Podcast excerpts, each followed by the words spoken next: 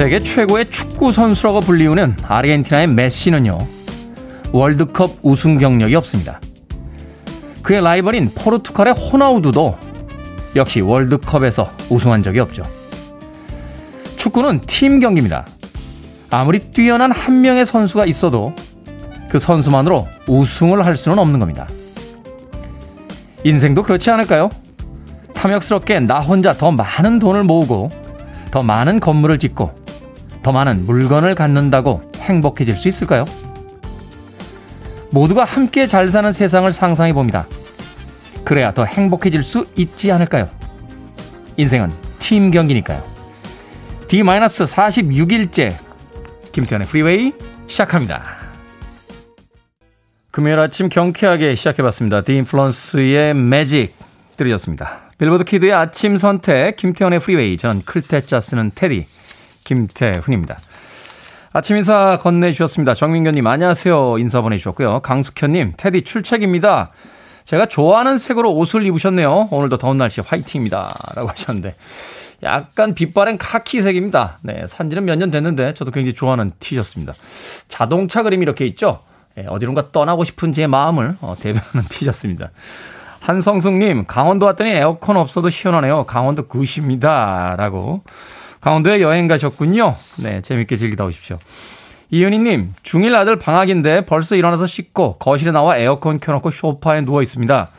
아들 덕에 아침부터 시원하네요. 하셨는데, 아들 덕인가요? 에어컨 덕 아닙니까? 에어컨 산 남편 덕인 것 같은데요. 이은희님. 아들 덕이다. 음, 에어컨 사는데 일조한 남편분 좀 섭섭하실 것 같은데요. 네. 유이태님 수상 스키 지나간다. 아침부터 부지런하게 벌써 강변에는 네, 수상 스키 등장했습니다. 정경아 씨 수상 스키 타시는 분 조끼 하나 입혀주고 싶네요 하셨는데 구명조끼 말씀하시는 거죠? 걱정 안 하셔도 됩니다. 저 수상 스키복 자체가 구명조끼예요. 예, 물에 빠지면 뜹니다. 많은 분들께서 어 구명조끼 왜 안 입으십니까? 하는데 저 수상 스키 수트 자체가 부력이 있어서 물에 뜹니다. 정경환님 너무 걱정 안 하셔도 됩니다.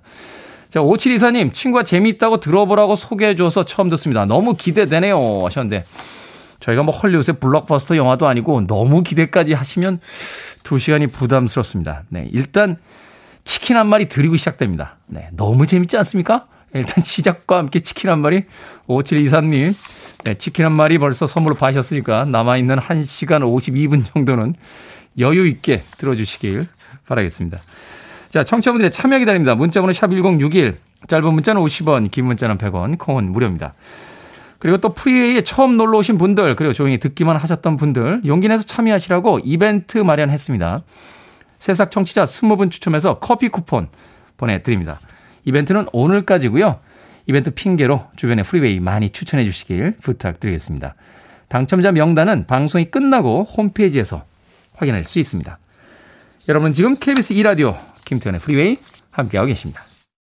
KBS 2라디오. Yeah, 김태훈의 프리웨이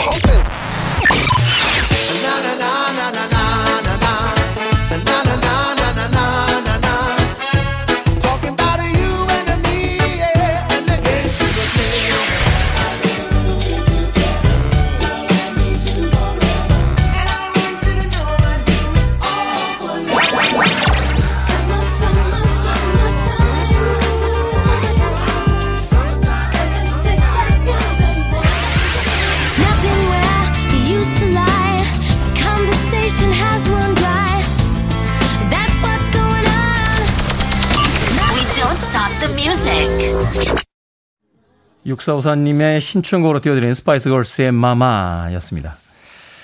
음악 들으면서 뜨끔하네요. 어, 사실은 어제 어머니하고 전화로 싸웠어요. 예. 생각해보면 그렇게 싸울 일도 아닌데, 예. 날씨 탓이겠죠.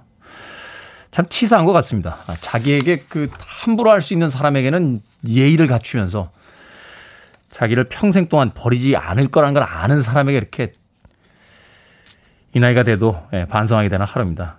예, 저희 어머니 뭐 제 방송 잘 안 들으시긴 합니다만 예, 죄송하다는 말씀 좀 전해드리고 싶습니다. 아씨 왜 그랬을까요? 스파이스 걸스의 Mama 띄워드렸습니다. 자 정임선님 건강검진 받으러 6시 50분에 도착했는데 접수대기 60명입니다. 우와 oh my god 사람이 너무 많아 주변 산책하며 프리웨이 듣고 있습니다. 지루하지 않네요. 하셨습니다. 아침부터 60명이나 건강검진을 받으러 오셨다고요. 네. 최근에 건강에 대한 관심이 많다 보니까 또 이 건강검진이라든지 또 그때그때 이 병원을 찾는 분들이 꽤 많은 것 같아요. 우리나라가 또 의료보험 제도나 이 병원에 대한 어떤 의료 서비스 정책이 굉장히 잘 돼 있기 때문에 예. 사실은 음 병원을 찾기가 쉽죠. 음 건강검진 오늘 받으신다고 하셨으니까 아무쪼록 좋은 결과 나오시길 바라겠습니다. 저는 3월에 받았어요. 경미한 위험이 있다라고 예, 의사 선생님이 술을 좀 줄일까요? 라고 했더니 하하하하 대한민국 사람들이라면 그 정도는 다 있습니다 하셔서 아주 마음 편하게 왔던 기억이 납니다. 정임선님 네. 오사구사님 새벽 4시에 출근해서 배송 업무하면서 매일 청취합니다. 피곤한 몸 2시간 동안 충전해주는 프리웨이 너무 감사합니다. 직원 20명에도 추천했습니다 하셨습니다.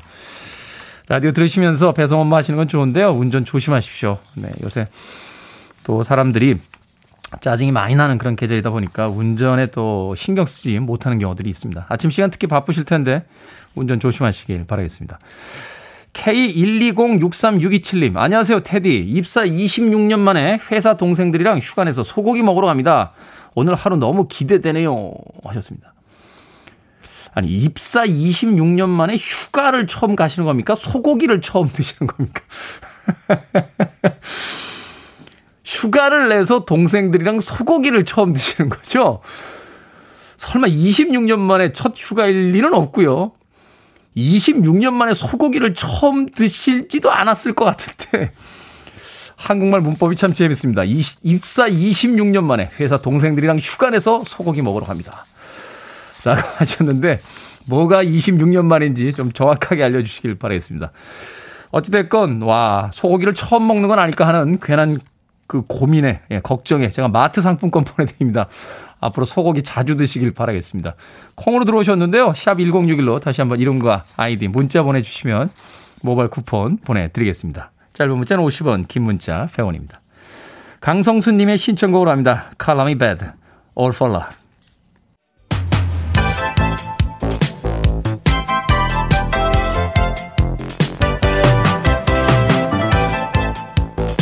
이 시각 뉴스를 깔끔하게 정리해드립니다. 뉴스 브리핑 김원식 시사평론가와 함께합니다. 안녕하세요. 네, 안녕하십니까. 야권의 대선 후보로 거론되던 최재형 전 감사원장이 국민의당에 입당했습니다. 윤석열 전 검찰총장보다 한 발 빠른 행보가 네. 그 굉장히 이제 화제가 되고 있는데 국민의 그렇습니다. 힘이죠. 예, 국민의 힘에 입당을 했죠. 네. 네. 그렇습니다. 6개월 남긴 감사원장 자리에서 물러난 지 17일 만에 전격 입당을 했습니다. 네. 이분이 누구냐? 30여 년 동안 판사로 재직하다가 4년간 감사원장을 지냈는데요. 이 지난번에 월성 원전 1호기 경제성 조작 의혹 감사를 통해서 이 정부와 대립을 하면서 이제 부각이 된 인물입니다. 네. 그럼 왜 빠른 입당을 했느냐? 아무래도 이제 이 낮은 인지도, 미미한 지지율, 또 약한 조직력을 이렇게 확보하기 하는 데 있어서 좀 보완을 하려고 아마 빠르게 입당을 한 게 아닌가 이런 생각이 음. 드는데요. 유력 주자가 지금 어 국민의힘 같은 경우 흔들리고 있죠. 그렇기 때문에 전격 입당을 통해 가지고 예, 국민의힘의 전폭적인 지원을 받아서 인지도를 끌어올리려고 하는 것 아닌가 이런 생각이 드는데 한편으로는 어, 또 이제 존재감을 좀 드러내기 위한 그 좀 발빠른 어떤 그 행보다 이렇게 볼 수 있겠네요. 그렇습니다. 새로운 이제 대한 후보로 부각이 되는 데 있어서 이제 발빠른 속도전을 이제 부각을 하고 있는데 어, 윤정 총장을 염두한 입당이냐라는 질문에 아, 나는 어떤 행동이나 선택에 이 다른 분들의 영향을 받지 않는다라면서 본인은 이렇게 아, 부인을 하고 있는데요. 음. 어쨌든 차별화 전략으로 가고 있습니다. 예를 들면 대변인을 두지 않는다고 그래요. 이 전원 정치를 하지 않겠다는 뜻이냐 그랬더니 그런 의미도 있다. 사실 윤 전 총장 같은 경우는 이 대변인 등을 둬가지고 이제 자신들이 원하는 방식대로 지금 어, 끌고 가고 있는 거거든요. 그래서 일방통행식 소통이다라는 측면을 보이고 있는데 여기에서 좀 벗어나겠다는 뜻 이렇게 차별화 전략을 볼 수가 있겠고 또 정통 보수임을 계속 강조하고 있습니다. 이 부친의 네. 유언을 공개하기도 했었는데 이 부친이 6.25 참전 용사 이거든요. 또 대전 어 현충원에서 또 이 천안함 등 희생자 묘역을 참배하는 등 보수의 정통성을 좀 보이고 있는데 어쨌든 본격적인 검증대가 아, 예정이 되고 있습니다. 일단 여권에선 파상 공세할 것 같고요. 왜냐하면 임명권자의 신을 져버렸고 또 감사원의 정치적 중립성 훼손했잖아요. 네. 그런 점들이 또 비판에 도마에 오를 것 같은데 어, 본인은 자기는 거꾸로 이 정치 중립성을 지키기 위해서 사임을 선택했다라는 항변을 하고 있습니다. 어쨌든 정책 역량 과연 이제 중도 확장성이 있겠는가? 지금 이제 보수 쪽에 좀 약간 지지를 받고 있는데 과연 이미지만으로 외연을 확장할 수 있겠는가 이런 이제 검증대가 이제 기다리고 있다는 그런 분석입니다. 네, 정책 메시지가 나와야겠죠. 어, 윤석열 네. 전 검찰총장이 좀 머뭇거리는 사이에 발빠른 행보했다라는 이야기도 있고 또 여당 쪽에서 공격을 받으면 상대적으로 이제 야당의 어떤 그 집결할 수 있는 그런 뭐 또 효과가 있을 테니까 그렇습니다. 정치적 세법이 있지 네. 않았나 하는 생각을 그렇습니다. 또 해보게 됩니다. 속전속결과 저울질, 변죽 울리기가 과연 누구의 승리로 끝날지 지켜봐야 되겠습니다. 네. 자, 더불어민주당이 다음 주로 예정됐던 대선 후보 경선 TV 토론 취소했습니다. 네, 그렇습니다. 이 경선 일정 연기 가지고 좀 다툼이 있었는데요. 1대 5의 다툼에서 결국 이재명 후보가 약간 선회를 하게 되면서 네. 경선 연기하느냐가 아니고 구체적으로 얼마를 미룰 것이냐라는 측면으로 2라운드가 시작이 됐습니다. 1, 2주만 미루자 아, 다른 쪽은 두 달가량 미뤄야 된다. 이런 얘기를 하고 있는데 특히 이제 이재명 후보 쪽은 9월 추석과 국정감사 전에는 일정을 마무리 좀 했으면 좋겠다라는 입장입니다. 음. 지금 추석이 9월 21일이죠. 그렇죠. 그리고 개천절 대체 연휴가 끝나는 게 10월 5일인데 대개 이때쯤에 이제 국감이 시작이 됩니다. 그렇기 때문에 9월 안으로 끝나야 된다라는 건데 지금 최종적으로 민주당은 9월 5일 날 끝내려고 하고 있거든요. 네. 그렇기 때문에 어 이제 1, 2주만 하자라는 입장과 반면 경선을 좀 대폭 어, 연기하자. 그래서 국감도 넘자. 그래서 11월까지 밀어보자라는 입장을 이낙연 후보와 전성현 후보 측이 주장을 하고 있는데 아무래도 대세론이 좀 약간 흐름이 끊긴 상황 속에서 지지율을 좀 만회하려고 시간을 벌려고 하는 쪽은 연기 쪽을 많이 이야기를 하고 있는 그런 상황이다. 어쨌든 코로나19 상황이란 엄중한 상황 속에서 이런 경선 일정이 이제 결정이 될 것 같고요. 또 한편 두 차례 TV 토론이 지금 현재 19일, 22일 취소를 하게 됐습니다. 네. 그 이유는 국회의원과 국회의원 전수검사를 실시했기 때문에 검사 결과 나오기 전까지 대회 활동에 불가피한 측면이 있어서 TV 토론을 취소하기로 했다 이렇게 밝히고 있는데 여기에서는 또 에, 또 입장이 또 바뀌고 있습니다. 여기에서는 이낙연 후보 측이 반발을 하고 있는데요. 빨리 좀 하자. 왜냐하면 지금 이재명 후보가 약간 좀 스텝이 꼬였거든요. 뭐 네. 뭐 바지 발언도 있고 그래가지고 그래서 이재명 후보 같은 경우는 약간 이거를 좀 넘기고 한텀 쉬면서 이제 가려고 하는 건데 어쨌든 다음 주 쪽까지 경저 어, 경선과 또 이에 관련한 내용들에 관련돼서 최종적으로 결정할 예정이다 이렇게 밝히고 있는데 어쨌든 경선 중에 확진자라도 나온다고 하면 정치적으로 엄청난 타격이 있는 건 분명하겠죠. 음, 그렇죠. 이 코로나가 참 여러 분야에 관여하고 또 영향을 주고 있는 것 같습니다. 어쨌든 더불어민주당의 대선 후보 경선 TV 토론 취소가 됐고요. 이후에 일정 다시 또 알려주시길 부탁드립니다. 네. 자, 23일이죠.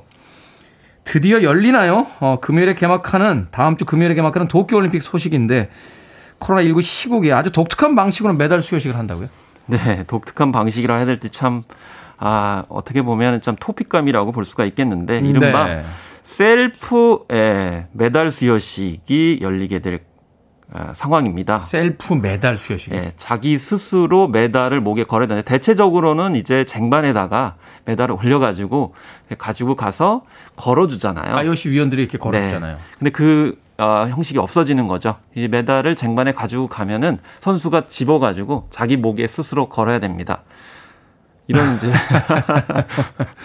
그 축하도 해줘야 되고 뭐 이렇게 해야 되는데 특히나 또 이렇게 축하를 받으면 관중이 있어야 되는데 일단 관중 없죠. 박수 쳐줄 관중 없고 또 꽃을 걸어주지도 않고요. 그런 네. 다음에 웃는 모습을, 모습을 보여줘야 되는데 마스크를 또 쓰기 때문에 웃는 모습도 어, 보이기 힘들다. 없고. 그래서 악수나 포옹도 금지를 해야 되는 그런 상황이라서 사실 뭐 한국지 인사가 저는 최고라고 생각하는데 이 머리 숙여서 인사하기 일본은 너무 숙이니까 문제가 있는데요. 어쨌든 네. 인사를 해야 되는 그런 상황이 아닌가 싶고요. 그래서 이 도쿄올림픽은 125년 역사상 최초로 무관중으로 개최되는 상황 속에서 이렇게 셀프 메달 수여식까지 해야 되는 그런 상황인데 지금 어, 도쿄 같은 경우 확진자가 계속 나오고 있어서 어제 한 1,300명 나와서 그 네. 전날보다 한 150. 여명 이상이 많거든요. 그러니까 일본 전역이 아니라 네. 도쿄에서만 그렇게 도쿄에서만 그렇다는 말씀이거든요. 음. 어쨌든 그런 측면에서 좀 생각했는데 사실 라디오는 청취자가 있어야 되고 선수들은 관중이 있어야 좋은 경기인데 그렇죠. 참 가장 불안한 외로운 올림픽이 되고 있습니다. 뭐 한그 스포츠 연구에 따르면은 이 관중들의 그 환호성이 있을 때 어, 테스토스테론인가요? 이 경기력 그렇죠. 향상에 호르몬이 더 많이 나와서 네, 남성 호르몬 특히 예. 예. 그것이 이제 말하자면 경기력에 도움이 된다라고 하는데 이번 올림픽 글쎄요 기록갱신이 과연 가능할지 좀 지켜보도록 하겠습니다. 자 오늘의 시사 엉뚱 퀴즈 어떤 퀴즈입니까? 네, 앞서 더불어민주당이 경선 일정 연계를 검토 중이라는 소식 전해드렸는데요. 네. 연계하면 생각나는 연기파 배우들이 있죠. 예, 많습니다. 그 중에서도 꽃미남 배우로 출발했지만 성장하면서 이 얼굴 크기와 비례해서 연기력도 폭발한 미국 배우가 있습니다. 여기서 오늘의 시사 엉뚱 퀴즈입니다. 타이타닉, 인셉션, 장고, 또 레버넌트 등으로 유명한 이 배우는 누구일까요? 1번 레오나르도 다빈치, 2번 레오나르도 디카페인, 3번 레오나르도 디카프리오, 4번 내 오늘도 두 갑 피리오. 네, 정답하시는 분들은 지금 보내주시면 되겠습니다. 재미있는 오답 포함해서 총 10분에게 불고기 버거 세트 보내드립니다. 더불어민주당이 경선 일정 연기를 검토 중이라는 소식에 떠오른 이 연기파 배우는 누구일까요? 타이타닉, 인셉션, 장고, 레버넌트 등에 출연한 배우죠. 1번 레오나르도 다빈치, 2번 레오나르도 디카페인, 3번 레오나르도 디카프리오, 4번, 내 오늘도 두 갑 피리오. 문자번호 샵 1061, 짧은 문자 50원, 긴 문자 100원, 콩으로는 무료입니다. 뉴스 브리핑, 김원식 시사평론가와 함께 했습니다. 고맙습니다. 네, 감사합니다.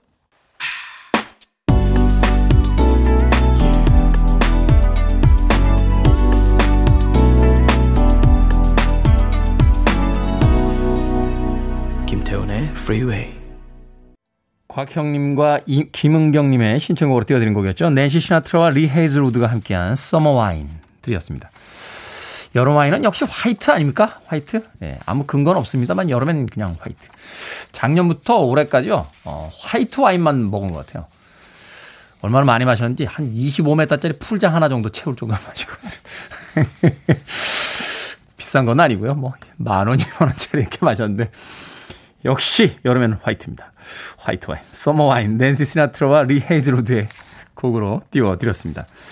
자, 오늘의 시사 엉뚱 퀴즈. 이제는 연기파 배우로 당당히 불리는 왕년의 꽃미남 배우. 이 배우는 누구일까요? 타이타닉, 인셉션, 장고, 레버넌트 등에 출연한 이 배우는 정답 3번 레오나르도 디카프리오였습니다. 김정숙님 3번 레오나르도 디카프리오요.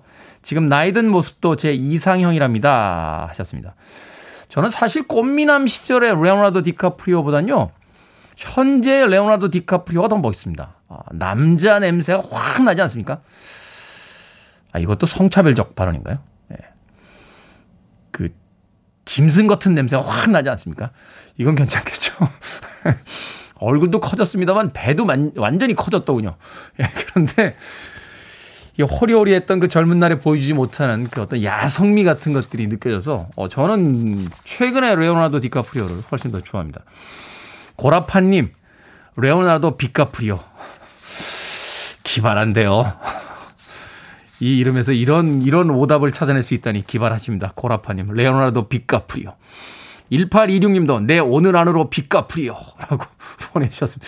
이게 원래 유명한 짤인가요? 돌아다니는 유행어가 있나요? 3541님, 네, 오늘도 세 아이들을 위해 밥하면서 듣고 있소이다. 라고 보내주셨고요. K1207333님께서 카페인이 약해서 늘 먹던 디카페인 커피 앞으로 마실 때마다 디카프리오 생각이 날 듯이요. 라고 하셨습니다. 그 어머니가 이 아이를 임신하고 있을 때 그 레오나르도 다빈치의 그림을 보는데 발길질을 했다. 그래서 이름을 레오나르도라고 지었다라는 아주 유명한 일화가 있죠. 연기도 굉장히 잘하는데 어, 두 번인가요? 아카데미 남우 주연상 후보에 올랐다가 상을 받지 못했어요. 그러다가 레버넌트라고 하는 음, 영화를 통해서 아카데미 남우 주연상을 받았습니다. 어, 알레한드로 곤잘레스 이니아리투 감독의 영화였는데 예, 전문가는 이렇게 한 번에 감독 이름을 쭉 이야기할 수 있어야 됩니다. 네, 이런 감독의 영화였는데 그 영화를 보면요, 이 눈빛이 막 이끌거려요. 예, 막 얼음물에 빠지고 막 그 설원을 걸으면서 이래도 나무 주연상을 안 줄 거야 하면서 연기하는 게 느껴졌었는데 막상 상을 받고 나서는 음, 아주 여유로운 어, 웃음을 띠며 그 수상 소감을 했던 그런 기억이 있습니다. 자, 오늘의 시사 엉뚱 퀴즈의 정답, 레오나르도 디카프리오였습니다. 방금 소개해드린 분들 포함해서 모두 10분에게 불고기 버거 세트 보내드리겠습니다. 당첨자 명단은 방송이 끝난 후에 홈페이지에서 확인할 수 있고요. 콩으로 당첨이 되신 분들은 방송 중에 다시 한번 이름과 아이디 문자로 보내주시면 어, 저희들이 모바일 쿠폰 보내드립니다. 문자번호 샵 1061, 짧은 문자 50원, 긴 문자는 100원입니다. 9172님의 신청곡으로 합니다. 클리프 리차드, We Don't Talk Anymore.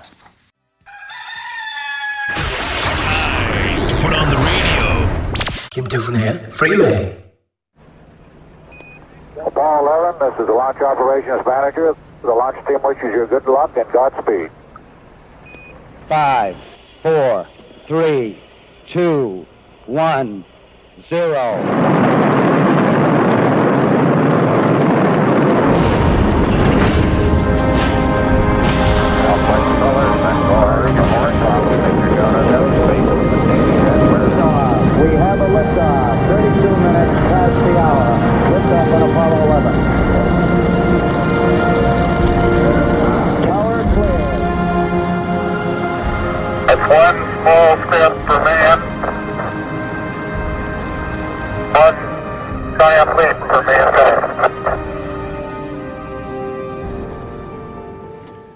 생각을 여는 소리 Sound of the Day.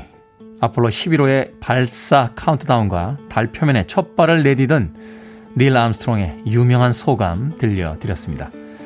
한 인간에게는 작은 발걸음이지만 인류에게는 거대한 도약이다. 미국 동부 표준 시간으로 1969년 7월 16일 오전 9시 32분 플로리다의 케네디 우주센터에서 인간의 달 착륙 프로젝트를 수행할 아폴로 11호가 발사됐습니다.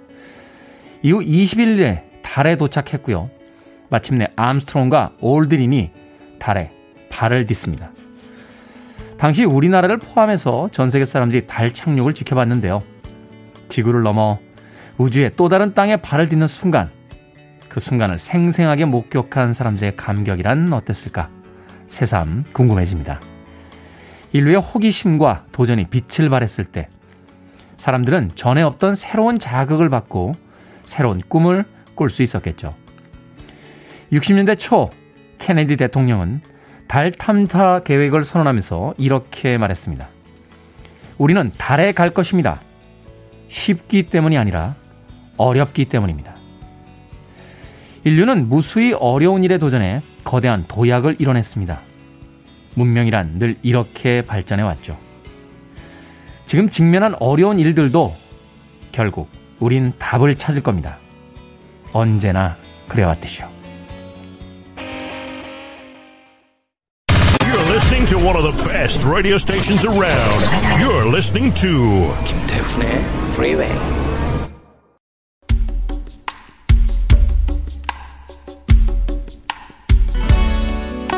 빌보드 Kid의 아침 선택 KBS 2 라디오 김태훈의 프리웨이 함께하고 계십니다.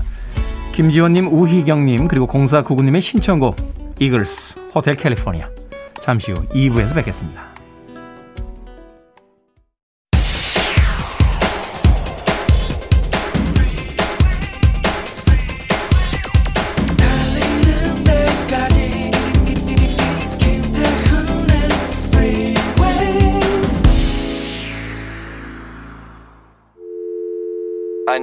Arms around me. I need to feel your touch.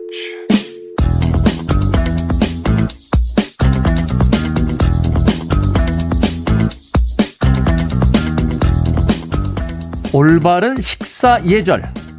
식사 전에 손을 깨끗이 씻는다. 식당에 들어갈 때는 차례를 지킨다. 음식을 받을 때 조용히 질서를 지킨다. 음식을 받고 나서 뛰거나 장난을 하지 않는다. 만들어주신 분에 대한 감사의 마음을 갖는다. 음식을 골고루 먹는다. 국물 소리, 씹는 소리가 크게 나지 않도록 주의한다. 음식을 입에 넣고 씹으면서 이야기하지 않는다. 음식물은 남기거나 버리지 않고 깨끗이 먹는다. 자신이 사용한 자리는 깨끗이 정리정돈한다. 식사 후 양치질을 한다. 항상 위생적인 습관을 생활화한다.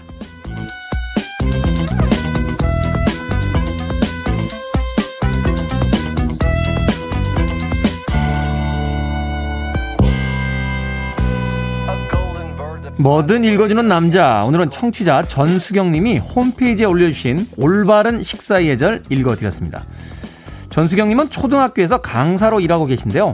점심 먹으러 급식실에 갔다가 이 문구를 보고 바로 사진을 찍으셨답니다. 프리웨이에 단단히 중독이 되신 거죠. 길 가다가 들리는 소리에 Sound of the Day가 떠오르고 읽을 만한 문구가 눈에 보일 때 사진부터 찍는다면 여러분도 프리웨이에 프며드신 겁니다. 그나저나 초등학교 급식실에 붙어 있는 식사 예절 당연하고 기본적인 것 같지만 어른들도 못 지키는 게 대부분인데요.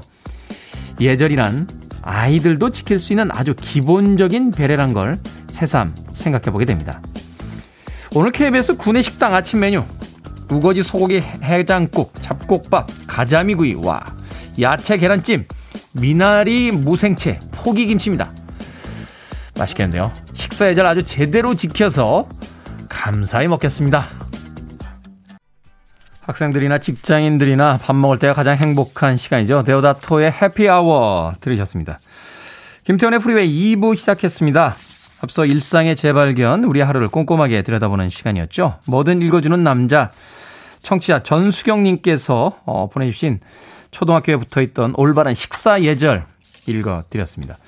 다 알고 있는 이야기인데 참 그대로 하기가 쉽지가 않습니다. 최근에 이 코로나19 때문에요. 식당에 이렇게 들어갔는데 뭐 밥 먹을 때 어쩔 수 없이 이제 마스크를 벗어야 되잖아요.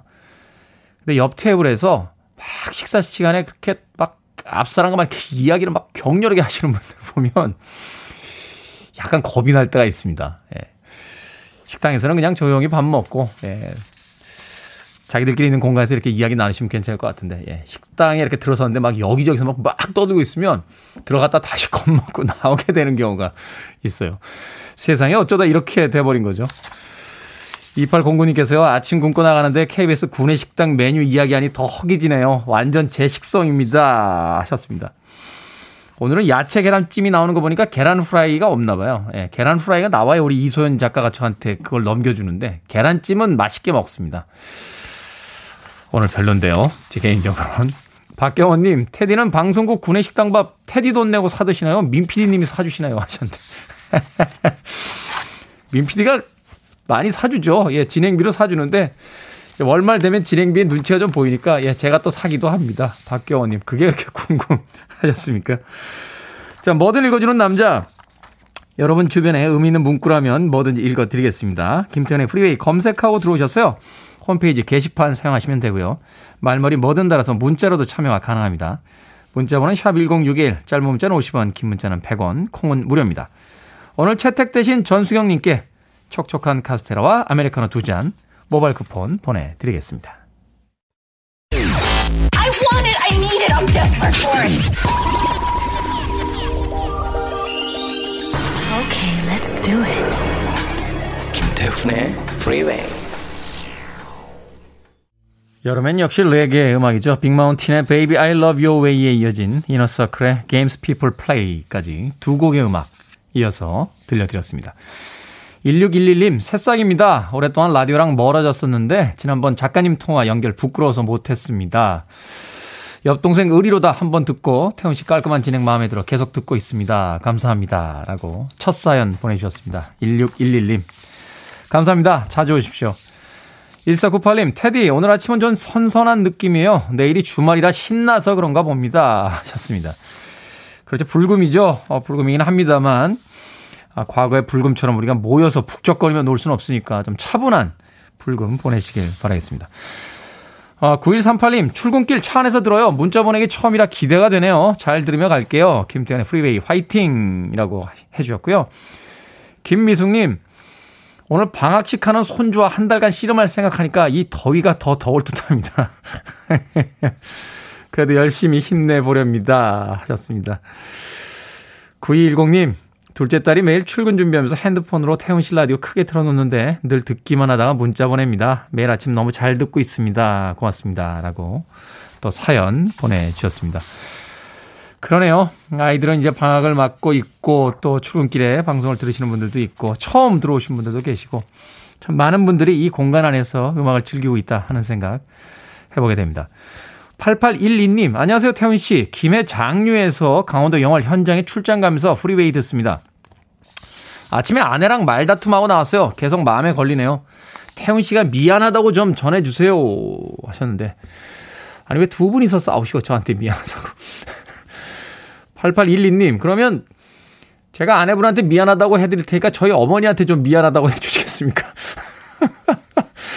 일부에서 말씀드렸었는데 어제 저희 어머니하고 저하고 전화로 대판 싸웠어요.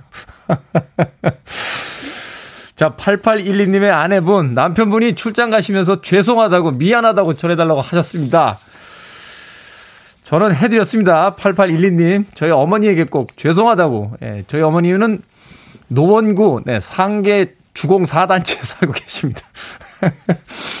제가 문자번호 아니까, 예, 개별적으로 제가 주소 보내드리면 좀 죄송하다고 전해주시길 부탁드리겠습니다.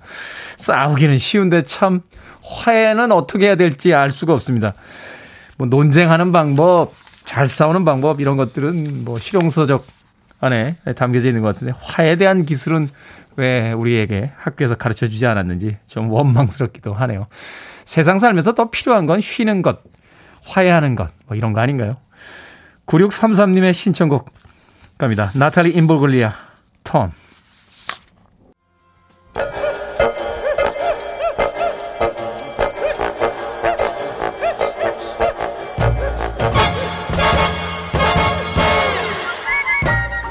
온라인 세상 속 촌철살인 해학과 위트가 돋보이는 댓글들을 골라봤습니다. 댓글로 본 세상.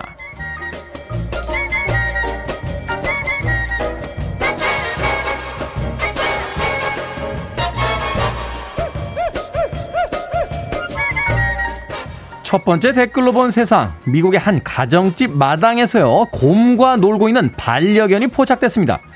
반려견은 꼬리를 흔들면서 곰 주변을 뱅글뱅글 뛰어놀았는데요. 약 7분 정도가 흐른 뒤 곰이 마당을 떠나고 나서야 만화 속의 한 장면 같았던 놀이가 끝났답니다. 여기에 달린 댓글들입니다. 돌룡님, 아니 저게 노는 걸로 보이십니까? 상사랑 회식할 때 같이 술 먹고 논다고 하지는 않잖아요. 왔다 갔다님, 참 목숨 걸고 마당 지킨 건데 놀았다니 섭섭하게?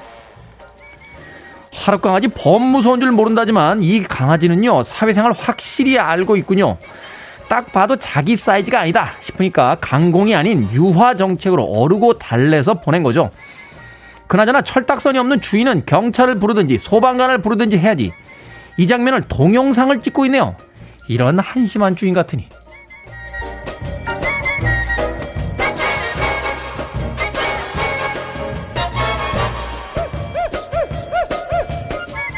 두 번째 댓글로 본 세상. 요 며칠 열대야에 밤잠 설친 분들 계시죠? 데프리카란 별명까지 얻은 대구는요, 최고 기온 35도를 웃돌았고, 서울도 무려 33.5도까지 올랐습니다. 기상청에서는 다음 주에 열기가 도움 안에 갇힌 것처럼 계속 쌓이는 열돔 현상까지 일어날 거라 예측했는데, 역대 1, 2위를 기록한 2018년과 1994년에 버금가는 더위가 나타날 수 있다. 라고 경고했습니다. 여기에 달린 댓글들입니다. 후님, 지구가 방역을 도와주네요. 절대 밖으로 안 나갈 거예요. 호구님, 대구 사람인데요. 그제는 군만두 날시더니 어제는 소나기 내리면서 찐만두 만들고 있습니다. 살려주이소마. 정치적 지리적으로 위로는 중국, 러시아, 밑으로는 일본인데 날씨마저 좌우 상하 기압골에 갇혀 열대돔 현상까지 벌어진답니다. 누가 그러더군요. 단군 할아버지가 아무래도 부동산 사기 당하신 것 같다고요. 그래도 우리 대한민국 참 대단하지 않습니까? 여름에는 30도가 넘고 겨울에는 영하 20도가 넘는데 연교차 50도가 넘는 가운데도 개발도상국에서 선진국이라는 공식 지위를 얻어냈으니까요. 그래도 무지하게 더운 건 더운 겁니다.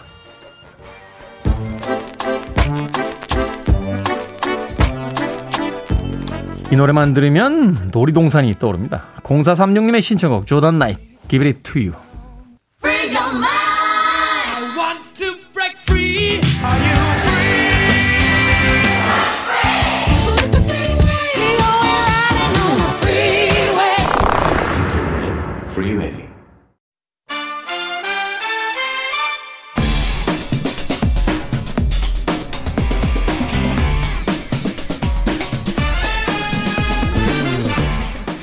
이렇게 무더운 날씨엔 에어컨 빵빵한 영화관만큼 좋은 피서지도 없습니다. 바로 신의 한수 오늘도 허나몽 영화평론가 이지혜 영화 전문기자와 함께 주말에 볼만한 영화 소개해 드립니다. 두 분 어서 오세요. 안녕하세요. 안녕하세요. 자, 이정숙님께서요. 오늘은 두 분의 영화 평론가님 오시는 날이네요. 오늘 점수는 3.5에서 3.6점으로 혼자 예상해 아, 봅니다. 네. 다행이네요. 아니 잠깐만요. 영화 영화가 뭔지도 이야기를 안 했는데 평점을 미리 예상해 보십니까? 이정숙님. 혼자 예상하셔가지고 다른 분들하고는 다르게. 그러니까요. 과연 이 예상이 맞는지 지금부터 어, 네. 이야기를 들어보도록 하겠습니다. 오늘의 영화 21세기에 보는 20세기 영화인데 아 그러네요. 엄청 오래됐네요. 1997년에 개봉했어요. 내 남자친구의 결혼식입니다. 7월 14일에 재개봉했습니다. 그렇죠. 네. 야, 확실히 코로나 이 그 시기이기 때문에 이 블록버스터들이 개봉을 못 하니까 네. 음. 과거 영화들이 많이 소환돼 오는데 맞아요. 일단 두 분의 평점부터 들어봅니다. 평점 어떻게 됩니까? 네, 제, 어, 내 남자친구의 결혼식 평점은요, 이정숙님의 예상과 다르게, 다르게 저는 다섯 개 만점에 만점. 별네 개. 별 4개요? 네. 아, 이 영화가요? 네. 아, 저도 본 예상과 영화- 달랐나요, 아, 너무? 저도, 저도, 저도 본 영화긴 한데, 네. 어, 별이 4개라고요? 아, 그건 아니군요. 아, 알겠습니다. 아니, 아닙니다. 그냥, 그냥 다시 할까요? 아, 여쭤본 겁니다. 그냥 여쭤본 거예요. 네. 자, 이지혜 기자님은 평점 몇 점? 저는 별 3.8개입니다. 3.8개. 네. 야, 어, 굉장히 높네요, 두분 다. 근데 네. 3.6개였는데 갑자기 0.2개 올리신 거 아, 아니에요? 그 아닙니다, 예상이. 벗어나려고? 아무래도 두 분은 이렇게 봉투에다가 별점을 좀 넣어가지고요. 그러니까요. 저한테 제출해 주시면 맞아요. 제가, 네. 제가 불신에 가득 휩싸인 금요일이네요.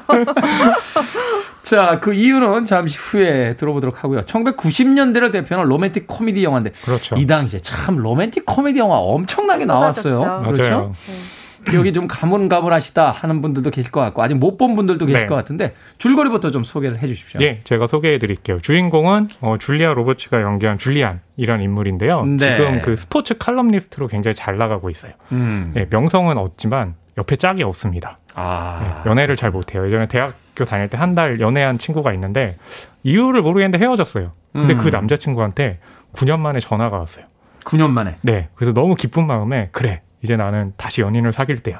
이 남자와 잘해봐야지. 라고 했는데 좋은 얘기를 하다가 갑자기 그 9년 전에 남자친구가 어, 나 결혼해. 라고 하면서 이거 진짜. 네, 이런 이런 동체 지금이야 뭐 저희도 나이를 먹었으니까 다 지나갔습니다만. 네. 아니 졸업하고 몇 년 동안 연락 없다가 전화 와서 굉장히 사람 설레게 만들어 놓고. 아, 그렇죠. 요즘에는 그래서 오랜만에 연락하려면 딱 먼저 이렇게 카톡을 보내놔야 돼요. 결혼식 아님, 돌잔치 아님, 모험 아님. 아, 딱 그렇구나. 보내줘야지 예. 다들 마음을 놓고 대화를 나눕니다. 아, 근데 그렇습니까? 이 영화가 나왔던 시기는 20세기. 20세기. 깨톡이 없었습니다. 개톡이 없던 예. 그래서 이제 줄리아는 어 그래 나 결심했어 얘 결혼식 인정할 수 없어 내가 망쳐놓을 거야 라고 하면서 이제 결혼식에 가겠다고 얘기하고선 이 결혼을 망치려고 하는 그런 내용입니다 네. 지금까지는 멀리 두고 그냥 놔뒀던 남자친구인데 갑자기 네. 다른 여자한테 그 사랑을 느껴서 결혼한다고 하니까 아니야 망쳐야겠어 그렇죠. 내가 뺏어야겠어 하고서 음. 이 남자친구의 결혼식에 가서 이제 벌어지는 해프닝을 네. 다루고 있는 영화죠. 근데 가서 만난 그런 그 전 남자친구와 결혼할 피앙세가 알고 봤더니 어 극중에 이제 카메론 디아즈 네 부잣집에 공부도 잘하고 네 엄청난 네 지금도 분이었죠. 사실 매력적입니다만 당시에 이제 저 짐 캐리의 그 마스크에서 이제 등장한 맞아요. 뒤에 네. 정말 반짝반짝 거렸잖아요. 이 당시에 그쵸. 카메론 디아스 천하의 줄리아 로버츠가 밀리는 그런 여성으로 등장을 했으니까 야이 영화 정말 기억이 납니다. 내 남자친구의 결혼식 두 분 영화 어떻게 보셨습니까?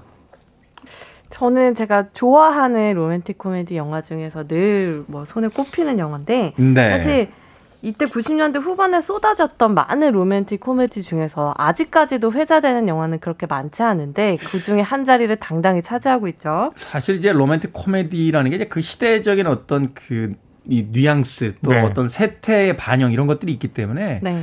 시간이 지나고 나면은 잊혀지는 경우가 되게 많잖아요. 근데 지금 봐도 소구하는 부분이 있는 게 이게 비단 남녀의 연애 문제만을 다루는 게 아니라 삶의 통찰이 엿보이는 구석들이 굉장히 많거든요. 그래서 영화 같은 경우에는 로맨틱 코미디가 가지고 있는 전형성이라고 할 수 있는 결혼을 다루고 있어요. 이 네. 결혼이 이 영화들의 어- 이 장르의 영화들의 해피엔딩의 상징처럼 느껴지는데 여기서는 이제 흔히 로코 장르에서 wedding crasher라고 하죠. 결혼을 훼방하는 사람들이 등장해서 그 결혼식을 망치면서 그 안에서 또 다른 커플이 탄생하는 이런 전형성을 전혀 따라가지를 않거든요. 일단 결혼을 망치는 사람이 여자고 웨딩 않아요. 하나의 장르이기도 하잖아요. 네, 네. 그 되게 이제 고주망태 남자들 그렇죠. 망가뜨리는데 여기서 네. 이제 여자가 등장한단 말이에요. 네, 줄리아 여자가 로버츠. 등장하고 또 그 모든 소동이 끝나고 난 뒤에 또 다른 커플은 탄생하지 않거든요. 음. 그래서 저는 이런 로코의 전형성을 이렇게 살짝 살짝 빗나가면서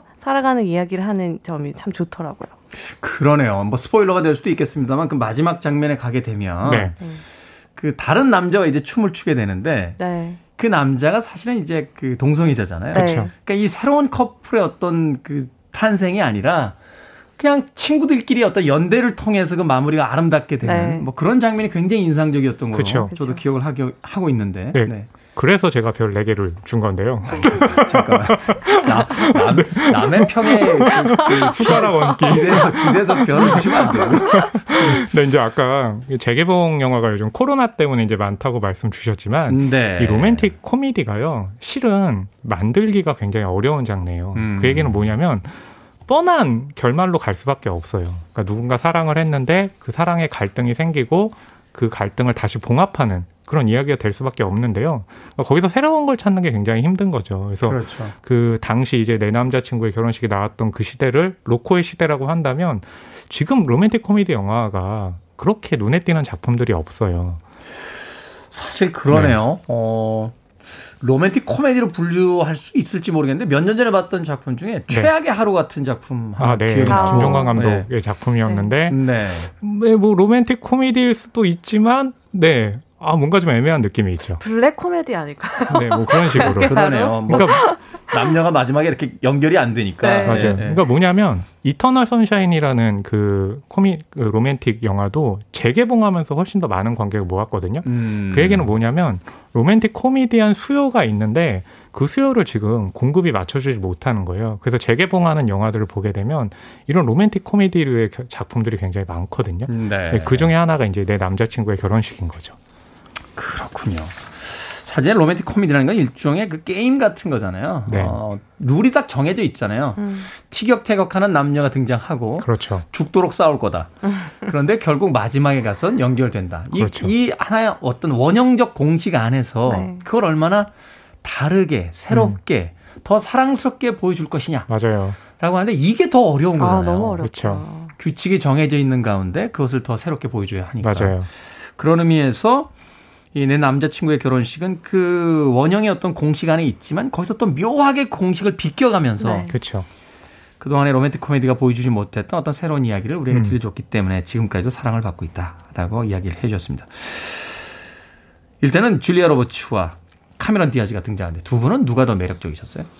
저는 어, 영화 영화를 보면 이때 개봉 당시에도 줄리아 로버츠 캐릭터인 이 줄스 캐릭터가 굉장히 비호감이에요. 사실 네. 엄밀히 얘기하면 남의 잔치에 가서 회방을 놓으려고 하는데 그 수단들이 좀 되게 비열한 수단들이 많거든요. 막 이간질 시키고 왜냐하면 너무 잘 알고 있으니까 이 남자에 대해서 자신의 정보를 활용해서 막 이간질을 시키는데 그게 되게 비호감인데 결국 마지막에 가서는 이 여자를 응원할 수밖에 없거든요. 음. 그러니까 그게 바로 줄리아 로버츠가 가지고 있는 그 미국의 연인이 가지고 있는 미소의 힘이 아닐까. 그녀가 웃으면 저도 따라 웃게 되고 모두가 따라 웃잖아요. 아, 그렇죠. 그게 배우가 가진 힘인 것 같아요. 한 시대를 풍미한 미국의 연인 줄리아 로버츠. 저는 어, 극 중에 카메론 디아즈가 어, 웃으면 같이 웃게 되고 울면 또 같이 울게 되고 그 당시에 그이 조합이 굉장히 재밌었던 게 뭐냐면 카메론 디아즈가 당시 이제 로맨틱 코미디의 여왕이 이제 절정에 있었던 그렇죠. 시기거든요. 근데 그 절정에 올랐던 시기를 치고 올라가는 또 배우가 바로 카메론 디아즈였어요. 말하자면 어떤 영화 밖의 현실과도 느- 네. 같이 느껴지잖아요. 그렇죠. 정점에 있던 로맨틱 코미디의 여주인공이 신진 로맨틱 코미디의 여주인공의 그 자리를 맞아요. 물려주는데 시샘으로 그걸 방해하다가 그렇죠. 나중에는 화해 손길을 내미는 네. 듯한. 안 그래도 그런- 제가 그걸 언급하려고 그랬거든요. 그러니까 그 두 배우의 어떤 그 위치에서 이 영화는 그 subtext로 읽을 수 있는 음. 그런 좀 비평의 지점이 음. 있는 아, 거거든요. 그렇군요. 예, 그렇기 때문에 로맨틱 코미디의 영역에만 머무는 게 아니라 이게 좀 현실 밖에서 배우의 위상까지도 생각할 수 있었던 거죠. 네.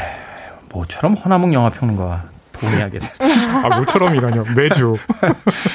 자, 극 속에 나왔던 음악 듣습니다.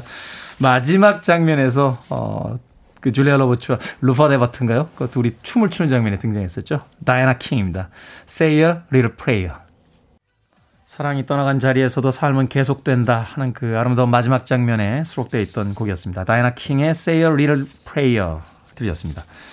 빌보드 키드의 아침 선택, KBS 2라디오, 김태훈의 프리웨이, 금요일의 코너죠. 신의 한수, 허남웅 영화평론가, 이지혜 영화 전문기자와 함께 오늘은 영화 내 남자친구의 결혼식에 대해서 이야기 나누고 습니다 개봉한 지 벌써 20년이 넘었는데 개봉 당시의 반응은 어땠었죠? 어, 당연히 북미에서 굉장히 히트를 쳤고요. 네. 여름 시즌에 개봉해서 1억 달러 이상의 어. 수입을 올렸으니까 엄청난 사랑을 받은 거죠. 1억 달러 이런 거는 되게 저 마블 영화나 돼야 어- 얻는 거 아닙니까? 1억 달러를 벌었다고. 아니, 근데 정말로 많은 사랑을 받은 게 이게 제가 대학교 4학년 때거든요. 네. 그때 이제 연애하고 있었는데 그 종로에 있는 피카드리 극장에서 예, 표를 살려면 예매하기가 어렵기 때문에 그날 아침에 그- 일찍 가야 돼요.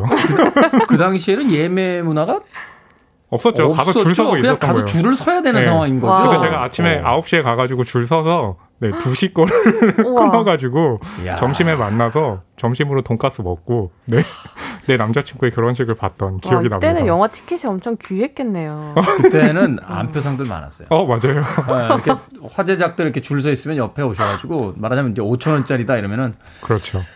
만 오천 원에 드릴게요. 이러면서 오세요. 이렇게 옆에 와서 딱 음. 살만한 사람 있잖아요. 그럼 옆구리 툭 쳐요. 음. 그러니까 이게 사실은 그 여자친구가 꼭 보고 싶다라고 해서 남자친구가 표고랑 간 상황인데 그렇죠. 어. 네. 매진 사례고 막 이러면 이제 방법이 없는 거죠. 저도 몇 번 샀던 기억이 납니다. 네. 그분, 그분하고 어떻게 됐는지까지는 안 여쭤보도록 어, 하겠습니다. 네. 저 지금 혼자입니다. 자, 로맨틱만큼이나 이제 코미디도 돋보였던 영화였는데 이 장면에서 이 영화에서 이제 명장면, 명대사 좀 꼽아주신다면 어떤 게 있을까요? 저는 마지막 장면도 많이 얘기하시지만 네. 제가 좋아하는 장면은 이 인생은 선택과 타이밍이다라는 걸 한 장면에 딱 보여주는 순간이 있는데 음. 계속 이제 줄스가 저 남자친구에게 고백을 하려고 이제 아, 고백을 해야지 내가 너를 오랫동안 사랑했다라고 얘기해야지 하는데 계속 순간을 놓치거든요. 그런 타이밍을 잡기가 쉽지가 않잖아요. 근데 누가 봐도 고백 타이밍이 와요. 네. 그래서 이제 배를 타고 이제 지나가다가 다리 아래 이제 어둠이 싹깔때 분위기가 너무 좋은 거예요. 그때 또 남자가 사랑은 표현하지 않으면 그 순간은 사라져 버린다 이런 얘기를 해서 줄스가 지금이야 하고 말을 하려는데 배가 다시 다리를 넘어서 빛으로 이제 가면서 그 모모, 모먼트가 다 깨지거든요. 네. 그걸 보면 아 우리의 인생이 정말 수, 수많은 선택과 그리고 어떤 순간에 어떤 타이밍에 어떤 선택을 하는지에 따라서 달라지는구나라는 걸 확 느끼실 수 있을 거예요. 나중이라는 건 없고 지금 표현해야 되고 네. 그리고 그 타이밍이 바뀌었을 때 우리의 삶도 다른 길로 가기 시작한다 그렇죠. 하는 걸 그 장면이 빛과 어둠 크, 이걸 통해서 보여주고 있다 역시 역시 섬세하시고 어, 예민하시고 네. 허나웅 영화평론가도 뭐 있습니까? 어, 그럼 저도 좀 섬세하고 좀 예민한 걸로 예, 얘기를 하자면 계속 이제 극 중에 줄리안 로버츠가 그 결혼식을 망치려다가 더는 안 되겠는 거예요. 그때 네. 이런 얘기를 하죠. 어, 나는 이 남자친구와 사랑할 때 사랑한다는 얘기를 하지 않았어. 근데 어, 카메론 디아즈가 그러더라. 어, 사랑한다면 외치래. 그 음. 순간은 한 번밖에 없으니까. 그 순간이 지나면 영원히 없어지는 거야. 음. 음. 라고 얘기를 하거든요. 예, 그러니까 이제 우리 현재에 충실하라는 거죠. 그렇죠. 예, 이렇게 버스 지나가 봐야 잡을 수도 없고, 음. 예, 굉장히 좀 섬세한 그런 지금 대사. 갑자기 기억 속에 떠오르네요. 갑자기요? 준비해 오셨는데요. 아, 준비해 봐도. 않았습니다. 이제 이재 기자가 지금 한 이야기를 다시 한 번 하시는 거 아, 아닙니다. 네. 결이 완전히 다르죠. 어, 완전히 다른가요? 네. 어, 저는 거의 비슷하다고. 봤는데. 이재 기자님은 타이밍, 저는 현재. 아니 그렇다면 허나몽 영화평론가님이 이제 남자니까 이 영화 속에서 그 카메론 디아즈와 네. 완전히 사랑에 빠지게 되는. 아, 그러니까 그쵸. 그 장면이 제일 중요한 게. 이 남자 주인공도 빠져야 되고 그쵸. 줄리아 로버츠도 거기서 이 여자에게 연민을 느끼게 되고 맞아요. 관객도 그 순간 사랑에 빠져야 어. 되고 그렇죠. 동시 다발적으로 이루어져야 되는데 있죠. 줄리안 로버츠하고 극 중에 이제 카메론 디아즈가 서로 얘기를 하다가 줄리안 로버츠가 아 얘가 노래 못하는구나라는 걸 깨달아요. 그래서 피로연 같은 데서 그 카메론 디아즈에게 노래를 시키라고 나가거든요. 네. 카메론 디아즈가 노래를 너무 못 불러요. 엉망진창의 네. 그런 그런. 음치가 없죠. 근데 너무 사랑스러운 거예요 그 모습이. 예, 거기서 이제 카메론 디아즈의 매력에 넘어가면서 줄리안 로버츠가 아 이거 작전 실패다. 라는 걸 느끼게 하는데 그때 줄리안 로버츠에 대한 연민도 느껴지고 또 카메론 디아즈에 대한 사랑도 느껴지고 그래서 저는 그 장면이 굉장히 복합적인 감정을 좀 담고 있는 그런 명장면이 아닌가 싶습니다. 사실 많은 사람들이 그 장면을 이제 기억해낼 텐데 그쵸. 저는 하나 제안을 해보고 싶어요. 이제 20여 네. 년이 흐른 지금에 와서 네. 그 배우들이 다시 모여서 아, 그 장면을 다시 했을 때도 우리가 와. 과연 또 사랑에 빠지는지에 대해서 한 번쯤 네. 다시 해보고 역시 사랑은 타이밍이다. 잔인하네요. 현재 현재에 충실해야죠. 자 영화 내 남자친구의 결혼식 짧게 한 줄 평들 부탁드립니다. 네, 제 한 줄 평은요. 이 영화의 제목을 좀 빗대서 내 남자친구의 부인도 좋아. 네. 약간 막하시네요. 아 뭔가 좀 어, 아니 이상한 것 같은데 아, 잠깐만요. 그게 뭐냐면 네. 이 영화에서 카메론 디아즈와 줄리안 로버츠는 말하자면 연적인데요. 네. 이 영화는 그 연적의 개념을 결국엔 우정으로 또 바꾸거든요. 바꾸는. 예, 그게 그러고 굉장히 좀 현명하죠. 그러고 보면 21세기죠. 어떤 여성들의 연대에 대한 이야기로 또 읽힐 수 그렇죠. 있는 네. 새로운 또 면이 있네요. 저는 인생도 사랑도 타이밍, 당신의 순간을 놓치지 마세요. 아, 로 브라보. 너무 기네요. 판단은 여러분들께서 해주시길 바라겠습니다. 자, 신의 한수 오늘은 영화 내 남자친구의 결혼식에 대해서 허나몽 영화평론가 이제 영화 전문 기자와 이야기 나눠봤습니다. 고맙습니다. 감사합니다. 감사합니다.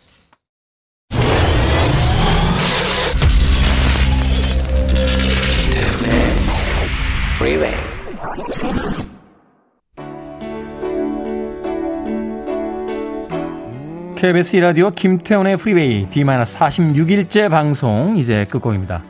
8333님과 강정님께서 신청해 주신 레이 찰스, Ellie My Love. 편안한 금요일 되십시오. 저는 내일 아침 7시에 돌아옵니다. 고맙습니다.